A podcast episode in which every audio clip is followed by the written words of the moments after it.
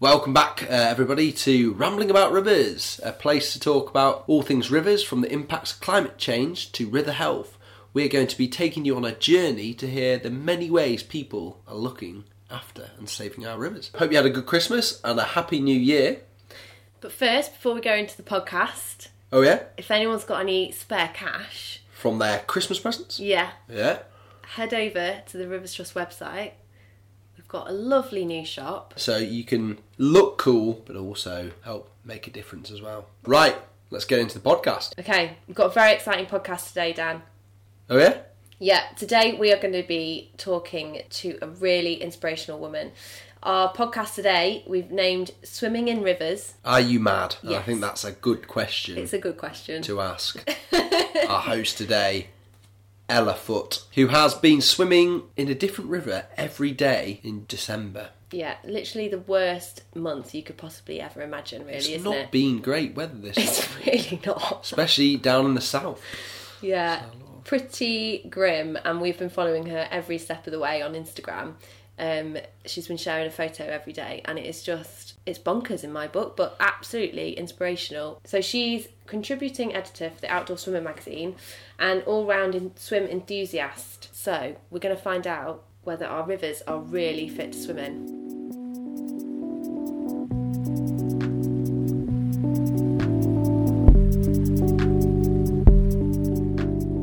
So currently, 86% of rivers are failing to meet good ecological status. Um, and recently, the Rivers Trust has published an interactive map which shows more than 6,000 un- well, known sewage discharges flowing directly into our rivers. But despite this, we know that wild swimming has become increasingly popular in the last year.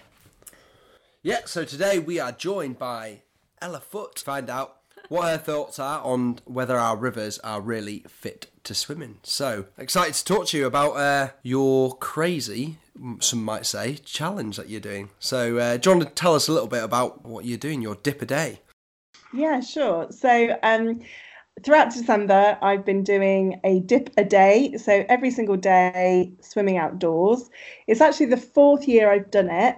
But what's made it different this year is that I've done a different river every day. So, I've completely focused on rivers. And I wanted to kind of challenge the headlines uh, from this year that have sort of basically talked about the fact that our rivers are kind of treated as open sewers and they're not safe to swim in. So I wanted to see if it was as bad as everyone says it is. And how, in general, how have you found that? Um, so it's been really interesting. Um, actually, our rivers are in a pretty good shape. They can be vastly improved. The rivers I thought were going to be terrible, for example, the River Colne, which runs sort of um, parallel to the M25 um, through like Denham and Uxbridge and eventually meets the Thames. I thought that was going to be really grim. Um, the Rivers Trust actually provided me a little bit of water testing kit to test for things like bacteria and phosphates. Right. Um, the River Colne actually came out really well. oh, wow. oh, right. That's Uh, good. when I swam there, it was really pleasant. I saw my first kingfisher. Oh, your first one. Yeah, well, I've seen a kingfisher on the Thames in the middle of the summer, but I've never seen a kingfisher in December, and particularly wasn't expecting one right next to the M25. Yeah. And they're a really good indication of river quality aren't they? So yeah so i was really pleasantly surprised with with that kind of river. Um, and then other rivers like something that's flowing through the new forest i was expecting it to be fairly good quality. Um, but because of a lot of agriculture um, the, the water quality was high in phosphates. So it was it's been quite interesting that when you anticipate a river to be a bit better quality because of the um, environment that surrounds it, um, it's not always the case, which is quite interesting, really, because often people look at rivers and think they're dirty, but actually they're not. Right, yeah, that is interesting. But it, I guess on the, the flip side of that, a lot of the things that you mentioned, like the phosphate uh, and the uh, the bacteria content, actually you can't see those things. So some sometimes, I guess, some people might go into a river thinking it looks nice and clean when actually it's not. Yeah, I mean, one of the things as an outdoor swimmer, um, that we talk about a lot um, amongst our readers. And um, I do quite a lot of stuff with different people. I, I run my own little swimming company called Dip Advisor. Um, and often I talk to people about using visual clues. So we talked about the kingfisher. Um, there's lots of visual clues, which you guys at the River Trust talk about as well. So when you're looking at the health of a river, you know, whether there's anything on the surface like foam or scum or um, you know, you get that kind of film from uh, petrels or sometimes yeah. get it from agriculture. So that kind of thing. Um, does it smell okay? Is there actually lots of wildlife, you know, insects, birds feeding, fish? All those sort of things are quite good visual clues, you know, to assess before you get in. Because obviously, most swimmers aren't going to have a testing kit in their bag. Absolutely, yeah. So they're the kind of things I normally look for because I don't normally test the water before I swim. No. Have you found that helpful or has it put you off a little bit? Um, I found it actually really interesting. I mean, the bacterial test takes 40 hour, 48 hours to show anyway, um, and it doesn't really show the type of bacteria, and, and, there is an awful lot of natural bacteria in rivers anyway, so it's not necessarily showing me that there's a pathogen present. Um, however, um, you know, I'm aware as swimming in the sea or in any lake, there's always a, a, an element of risk when you swim outdoors. Yeah. Um, but no, it hasn't put me off. The uh, Rivers Fit to Swim in map that you guys have produced um, has made me think twice about where I swim. There's a few places where I've swam downstream of a sewage outlet that I now swim upstream of. Right. Um, yeah that's been useful for you. That's interesting. So what have people what have people's reactions been when you've told them that that's your that's your challenge for December? I mean, obviously there's the cold to not only the cold but also the whole um, river health situation. Like how how have people reacted? Well, most people are horrified. because there is, you know, people do believe our rivers are very unclean. I mean, you know, even before I took on the challenge, I've I've swam in the River Thames for 10 years um, you know, I've never had any problems. But whenever I tell people I swim in the River Thames, they're always a bit mortified. Um, and obviously, people think of the River Thames and they think of central London. I do not swim there. Um, I swim in Buckinghamshire and Oxfordshire, where it's quite beautiful and green. Um, so yeah, lots of people believe our rivers to be full of trolleys and rubbish and you know broken bottles and things like that. Um, and actually, well, one of the things I've discovered is uh, there are lots of local groups who are doing a lot of really hard work for our rivers.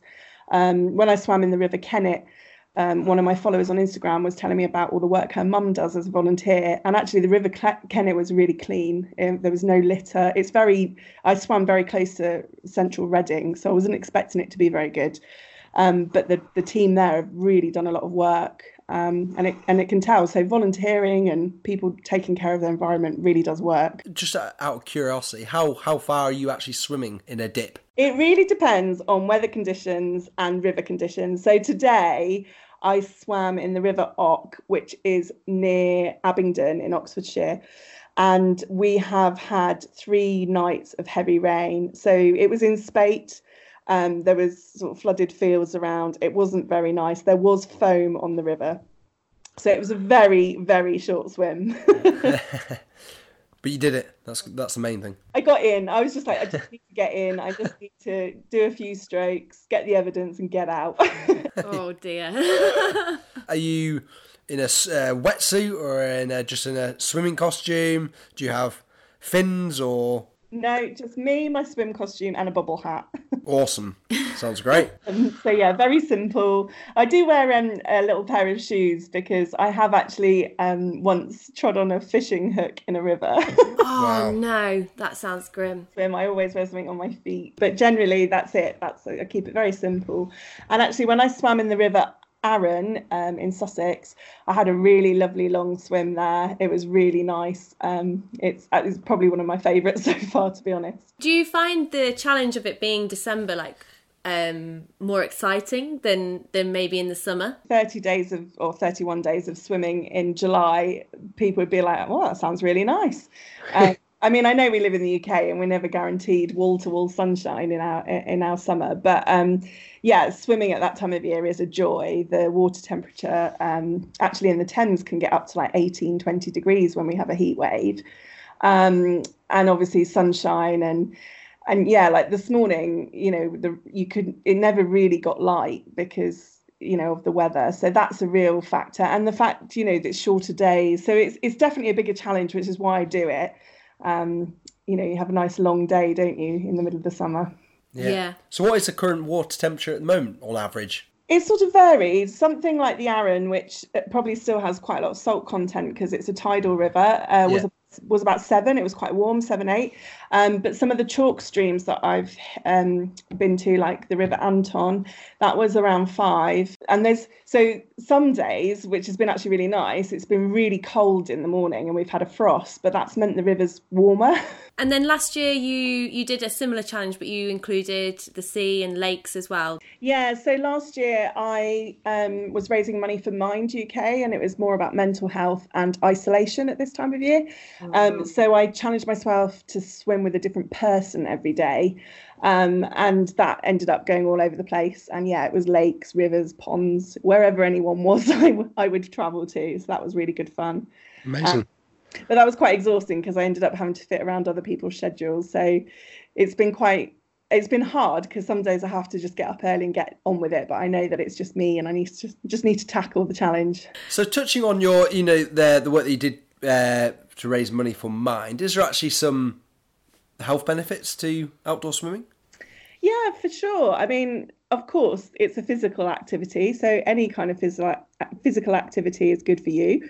Um, so exercise in general uh, is always good for your body and your mind. Um, but there's loads of like evidence to back up the fact that swimming in cold water kind of gives you a zing and a feel good factor. Um, and lots of people use it to battle sort of the winter blues um, and um, you know to help ease pain like back pain or muscular pain. So yeah there's tons of benefits to cold water swimming. It it is quite a hard thing to convince someone who has never tried it but often when i take people winter swimming they get addicted because it, it gives you a kind of sense of euphoria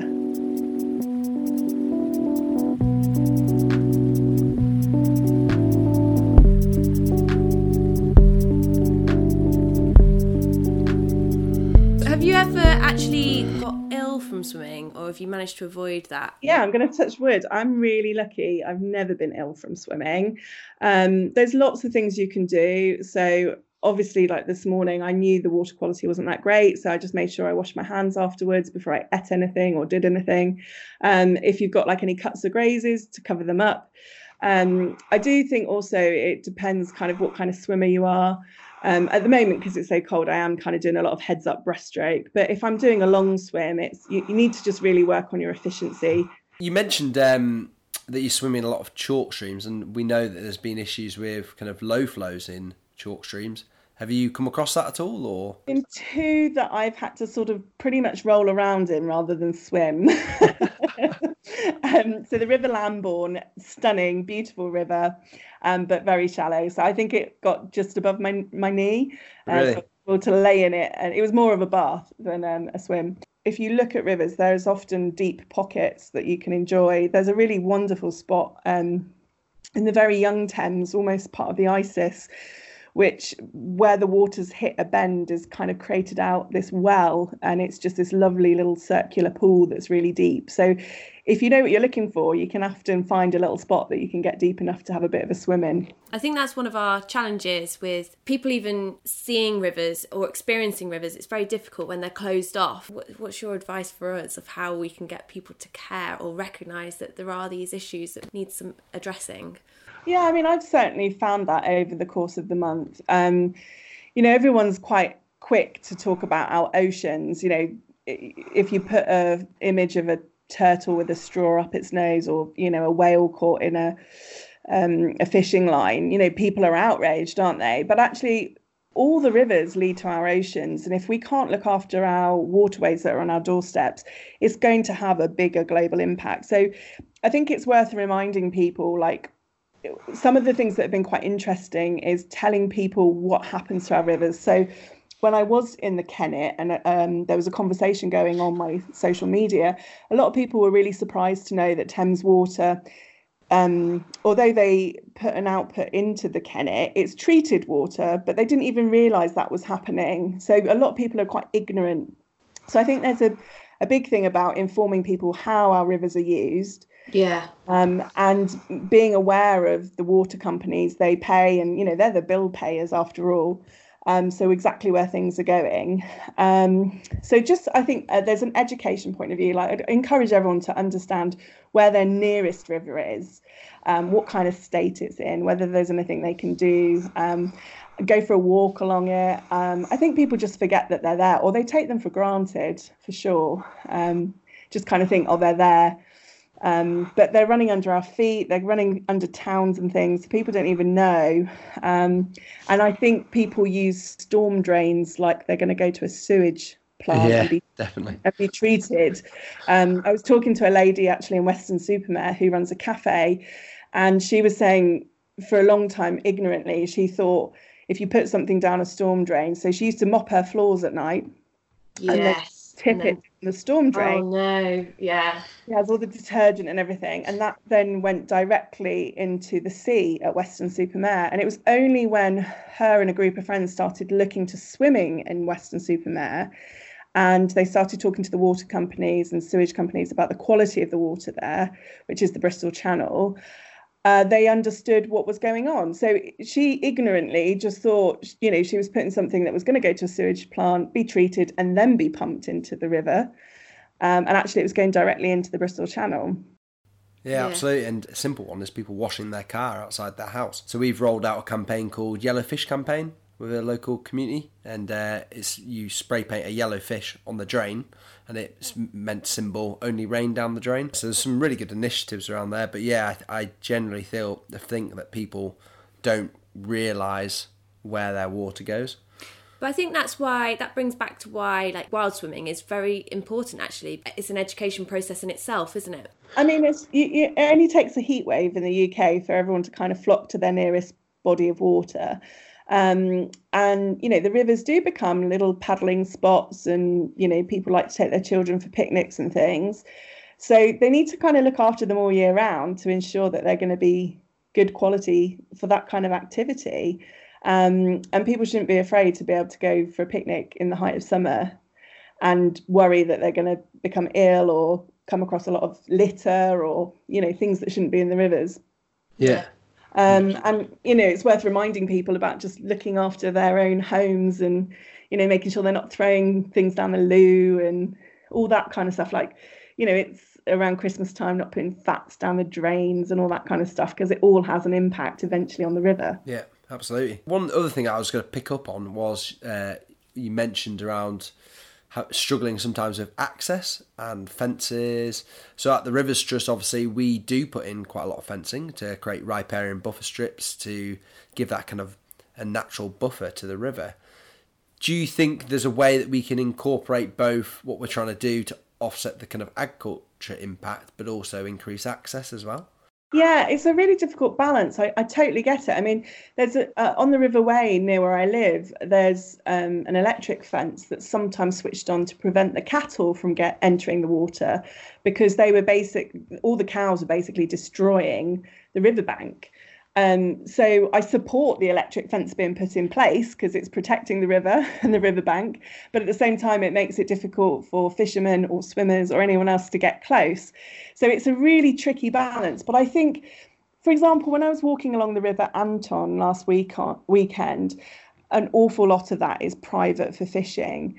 Um, but I read an article after I was there about a rambling group who had kind of campaigned for access and they were able to work with you know a local landowner to enable a little bit of a walking stretch. I think they managed to get five five miles worth of walking along there. So i think there's definitely a balance to be to, to come to where we we don't want hundreds of people trampling on all our beautiful riverbanks but you know sections of land around agriculture being open for a short walk or access to the water in a safe environment. I think I think there's a lot to be done there. I think there's yeah definitely some compromises, isn't there? And um, we need to kind of think of things a bit, you know, holistically. There's some great examples, like at Warleigh Weir near Bath. One of the landowners there has uh, allowed people to access. And he's put up a sign to say if you're going to swim, here are the things to look out for. You know, this is your map coordinate. If any, if there's any trouble, this is the person to ring. If there's an emergency, please take your litter home. So uh, has allowed that access and then educated people. So rather than just putting up signs saying no swimming, private land, barbed wire, you know, they've actually given up the land for public to use um, and in summer, you know, I know they do suffer a little bit with litter, but in general, there's a great group of people that happily swim there. Brilliant. That's awesome.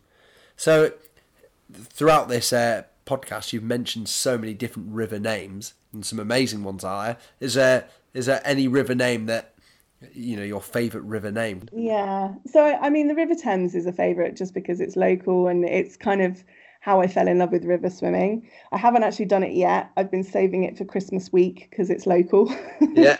so it'll be me and family and friends. Um, the River Dart down in Devon is kind of a close second. Um, I I did one of my longest swims there, a 10k, a famous 10k swim down there that the Outdoor Swimming Society run from Totnes to Dittisham. It runs every year. It's a great swim. Right. Wow. How many people do that event? Uh, 1600 every year. Wow. 800 on a Saturday and 800 on a Sunday. Amazing. Really super swim. Um, um, but further upstream on across Dartmoor, you can get in the River Dart, and it's sort of bubbling and beautiful, and it's got like a caramel sort of Coca Cola colour to it because of the soil. Wow. And then I, I think one of the most surprising rivers that I really enjoyed so far has been the River Arun. I didn't, you know, I wasn't really sure what to expect for it, but it's got a really interesting tidal pattern the tide goes up for 25 miles from the sea. That's quite a big tidal pull, and I was really surprised at that. Um, and it kind of made the water kind of brackish and it smelt like the sea, but it was a river. It was really nice. so you'd be going back there again? I would actually. In, in fact, there is a swim that they do, um, like an organised swim down the River Arun to, to, to the sea, down to the estuary. And if people want to kind of find out a bit more about what you're doing and if they want to donate? To donate, there's a Just Giving page and um, just search for Ella Foote on Just Giving and you'll find my Dip a Day uh, page so you can donate to the Rivers Trust. Um, or you can look at the highlights and photos on Instagram. Um, I'm Ella Chloe Swims on Instagram. Brilliant. Brilliant. We'll definitely be following you and tweeting you and everything. So we are, yeah, so so pleased that you've decided to take on this challenge. So thank you for that. And if people want to have a go at getting it swimming, is there a good place that they can? Yeah, there's. I mean, Outdoor Swimming Society, as I mentioned, they're a great resource. Outdoor Swimmer a magazine, the only outdoor swimming magazine in the country. Um, and then my own website, which is thedipadvisor.co.uk. Um, so I do beginners swimming and all kinds of fun things like swimming in moats around castles and stuff like that. So, oh, wow. Want to give it a go, check me out. I'll definitely check that out. Awesome. So, uh, it's been awesome to speak to you, and uh, good luck for the last few days that you've got left, and uh, hope you don't get too cold.